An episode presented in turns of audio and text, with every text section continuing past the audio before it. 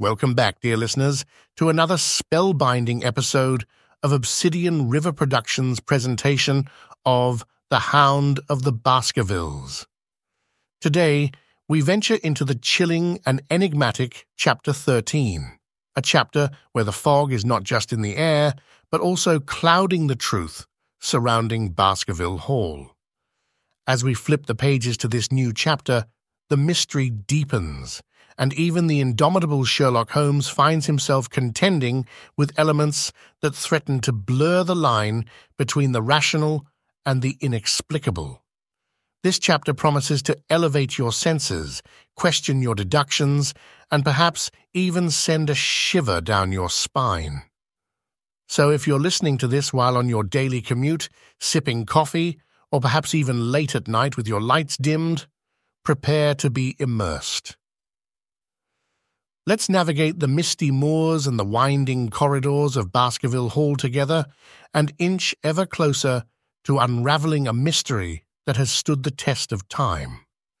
Now, without further ado, let's delve into Chapter 13 of The Hound of the Baskervilles. Are you ready?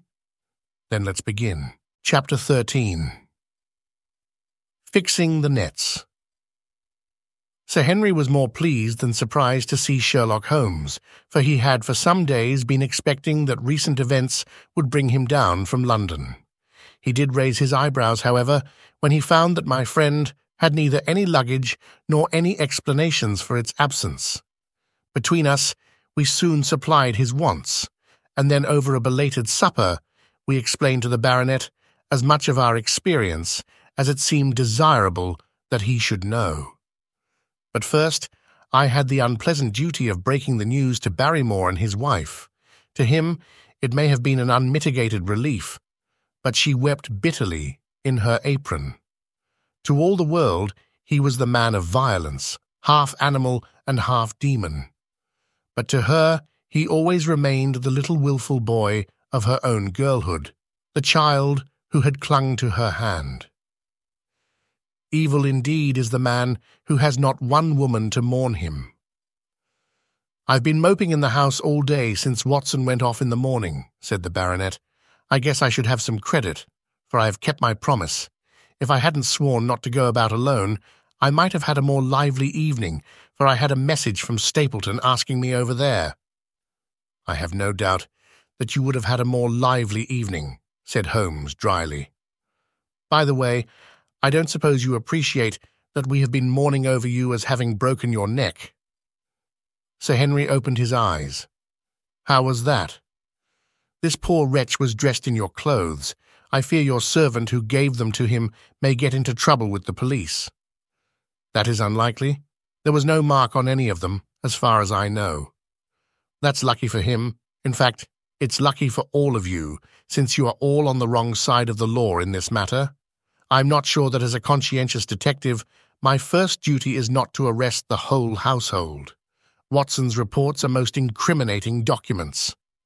But how about the case? asked the baronet. Have you made anything out of the tangle?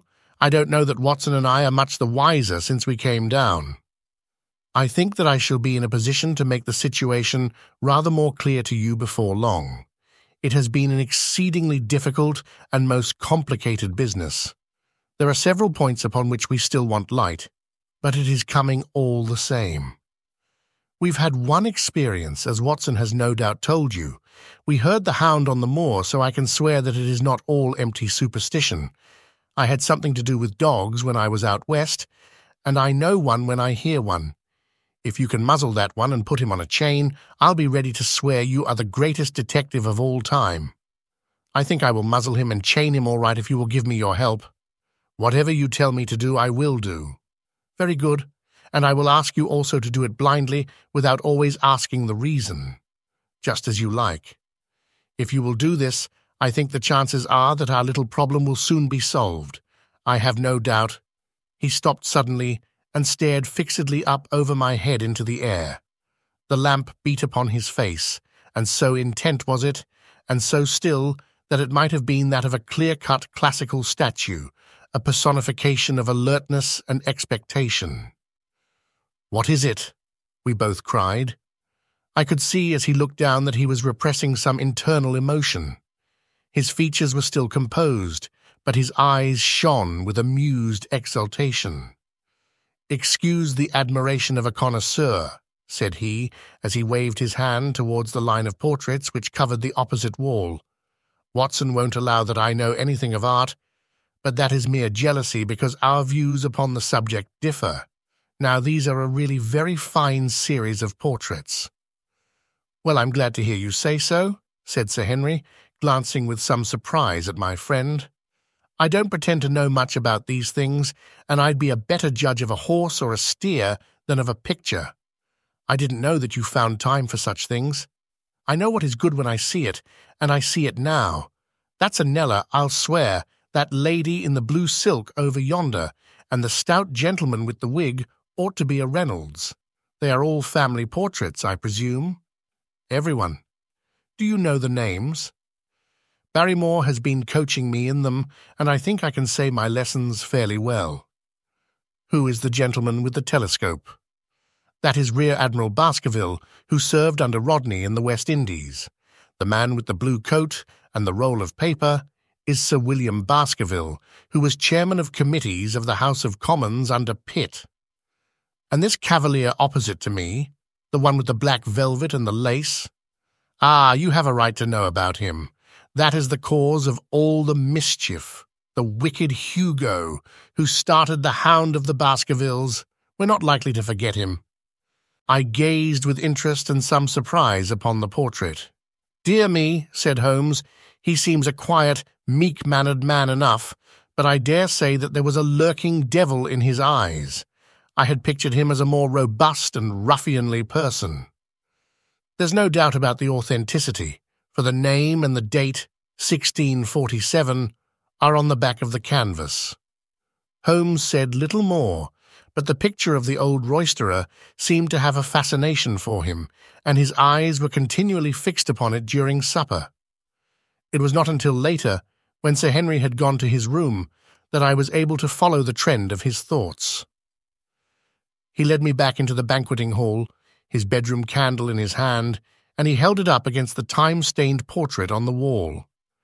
Do you see anything there? I looked at the broad, plumed hat, the curling love locks, the white lace collar, and the straight, severe face which was framed between them.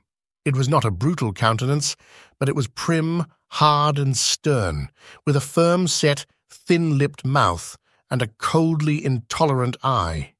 Is it like anyone you know? There is something of Sir Henry about the jaw. Just a suggestion, perhaps, but wait an instant.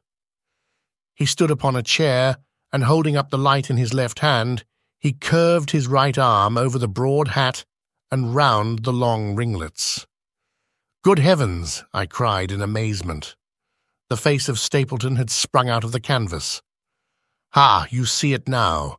My eyes have been trained to examine faces and not their trimmings. It is the first quality of a criminal investigator that he should see through a disguise. But this is marvelous. It might be his portrait. Yes, it is an interesting instance of a throwback, which appears to be both physical and spiritual. A study of family portraits is enough to convert a man to the doctrine of reincarnation. The fellow is a Baskerville, that is evident, with designs upon the succession. Exactly. This chance of the picture has supplied us with one of our most obvious missing links. We have him, Watson. We have him, and I dare swear that before tomorrow night he will be fluttering in our net as helpless as one of his own butterflies. A pin, a cork, and a card, and we add him to the Baker Street collection. He burst into one of his rare fits of laughter as he turned away from the picture. I have not heard him laugh often, and it has always boded ill to somebody. I was up betimes in the morning, but Holmes was a foot earlier still, for I saw him as I dressed coming up the drive. Yes, we should have a full day today, he remarked, and he rubbed his hands with the joy of action. The nets are all in place, and the drag is about to begin. We'll know before the day is out whether we have caught our big, lean-jawed pike, or whether he has got through the meshes. Have you been on the moor already? I have sent a report from Grimpen to Princetown as to the death of Selden. I think I can promise that none of you will be troubled in the matter. And I have also communicated with my faithful Cartwright, who would certainly have pined away at the door of my hut as a dog does at his master's grave if I had not set his mind at rest about my safety. What is the next move? To see Sir Henry. Ah, here he is. Good morning, Holmes, said the baronet. You look like a general who is planning a battle with his chief of the staff. That is the exact situation. Watson was asking for orders. And so do I. Very good. You are engaged, as I understand, to dine with our friends the Stapletons tonight. I hope that you will come also. They are very hospitable people, and I am sure that they would be very glad to see you. I fear that Watson and I must go to London. To London? Yes, I think that we should be more useful there at the present juncture. The baronet's face perceptibly lengthened. I hope that you are going to see me through this business. The hall and the moor are not very pleasant places when one is alone. My dear fellow, you must trust me implicitly and do exactly what I tell you. You can tell your friends that we should have been happy to have come with you, but that urgent business required us to be in town. We hope very soon to return to Devonshire. Will you remember to give them that message? If you insist upon it. There is no alternative, I assure you. I saw by the baronet's clouded brow that he was deeply hurt by what he regarded as our desertion. When do you desire to go? he asked coldly. Immediately after breakfast. We will drive into Coombe Tracey, but Watson will leave his things as a pledge that he will come back to you. Watson, you will send a note to Stapleton to tell him that you regret that you cannot come. I have a good mind to go to London with you, said the baronet. Why should I stay here alone? Because it is your post of duty. Because you gave me your word that you would do as you were told, and I tell you to stay. All right, then. I'll stay. One more direction. I wish you to drive to Merripit House. Send back your trap, however, and let them know that you intend to walk home. To walk across the moor? Yes but that is the very thing which you have so often cautioned me not to do. This time, you may do it with safety. If I had not every confidence in your nerve and courage, I would not suggest it. But it is essential that you should do it. Then I will do it. And as you value your life, do not go across the moor in any direction save along the straight path which leads from Merripit House to the Grimpen Road, and is your natural way home. I will do just what you say. Very good. I should be glad to get away as soon after breakfast as possible, so as to reach London in the afternoon. I was much astounded by this programme, though I remembered that Holmes had said to Stapleton on the night before that his visit would terminate next day.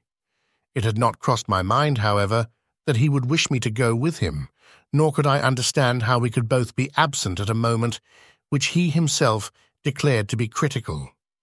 There was nothing for it, however, but implicit obedience.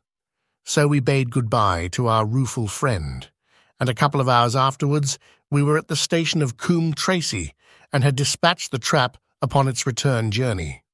A small boy was waiting upon the platform. Any orders, sir? You will take this train to town, Cartwright.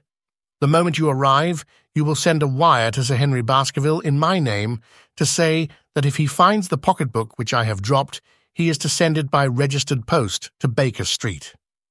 Yes, sir. And ask at the station office if there is a message for me. The boy returned with a telegram which Holmes handed to me. It ran, Wire received. Coming down with unsigned warrant. Arrive 5.40. Lestrade. That is in answer to mine of this morning. He is the best of the professionals, I think, and we may need his assistance. Now, Watson, I think that we cannot employ our time better than by calling upon your acquaintance, Mrs. Laura Lyons. His plan of campaign was beginning to be evident. He would use the baronet in order to convince the Stapletons that we were really gone, while we should actually return at the instant when we were likely to be needed. That telegram from London, if mentioned by Sir Henry to the Stapletons, must remove the last suspicions from their minds. Already I seem to see our nets drawing closer around that lean-jawed pike. Mrs. Laura Lyons was in her office, and Sherlock Holmes opened his interview with a frankness and directness which considerably amazed her. I am investigating the circumstances which attended the death of the late Sir Charles Baskerville, said he.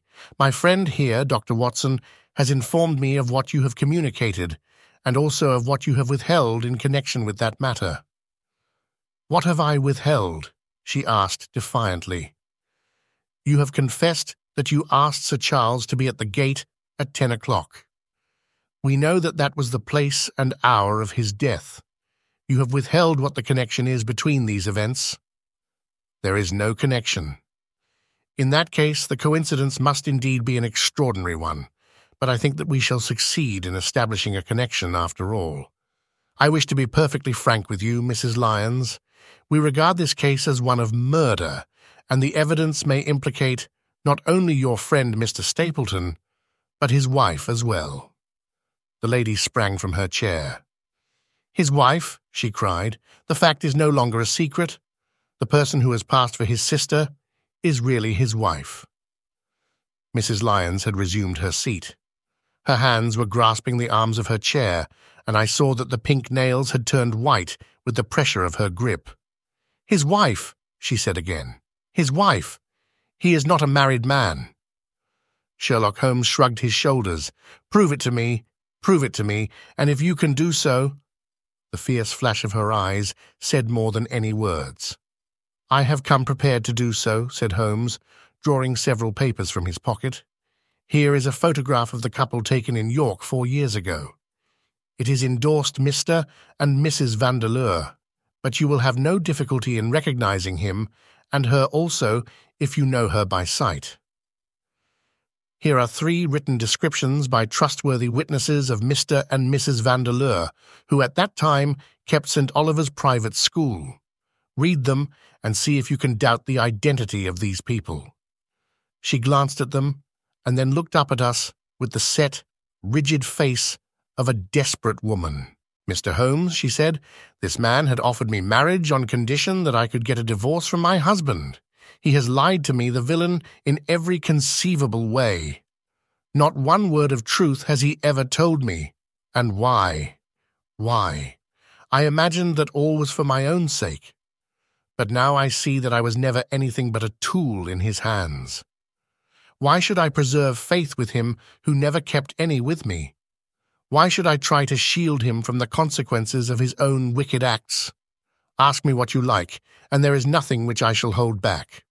One thing I swear to you, and that is, that when I wrote the letter, I never dreamed of any harm to the old gentleman who had been my kindest friend. I entirely believe you, madam, said Sherlock Holmes. The recital of these events must be very painful to you, and perhaps it will make it easier if I tell you what occurred, and you can check me if I make any material mistake. The sending of this letter was suggested to you by Stapleton? He dictated it. I presume that the reason he gave was that you would receive help from Sir Charles for the legal expenses connected with your divorce? Exactly. And then, after you had sent the letter, he dissuaded you from keeping the appointment?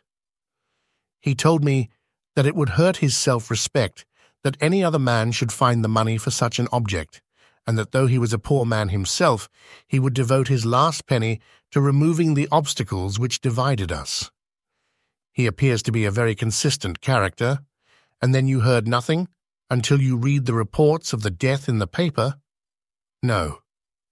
And he made you swear to say nothing about your appointment with Sir Charles? He did. He said that the death was a very mysterious one, and that I should certainly be suspected if the facts came out. He frightened me into remaining silent. Quite so. But you had your suspicions? She hesitated and looked down.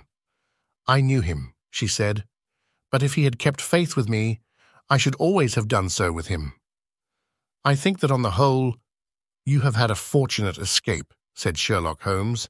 You have had him in your power, and he knew it, and yet you are alive. You have been walking for some months very near to the edge of a precipice. We must wish you good morning now, Mrs. Lyons, and it is probable that you will very shortly hear from us again. Our case becomes rounded off, and difficulty after difficulty thins away in front of us, said Holmes, as we stood waiting for the arrival of the express from town. I shall soon be in the position of being able to put into a single connected narrative one of the most singular and sensational crimes of modern times. Students of criminology will remember the analogous incidents in Grodno, in Little Russia, in the year 66, and of course there are the Anderson murders in North Carolina, but this case possesses some features which are entirely its own. Even now, we have no clear case against this very wily man. But I shall be very much surprised if it is not clear enough before we go to bed this night.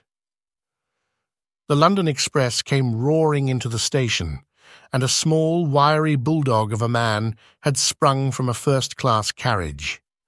We all three shook hands, and I saw at once from the reverential way in which Lestrade gazed at my companion that he had learned a good deal since the days when they had first worked together.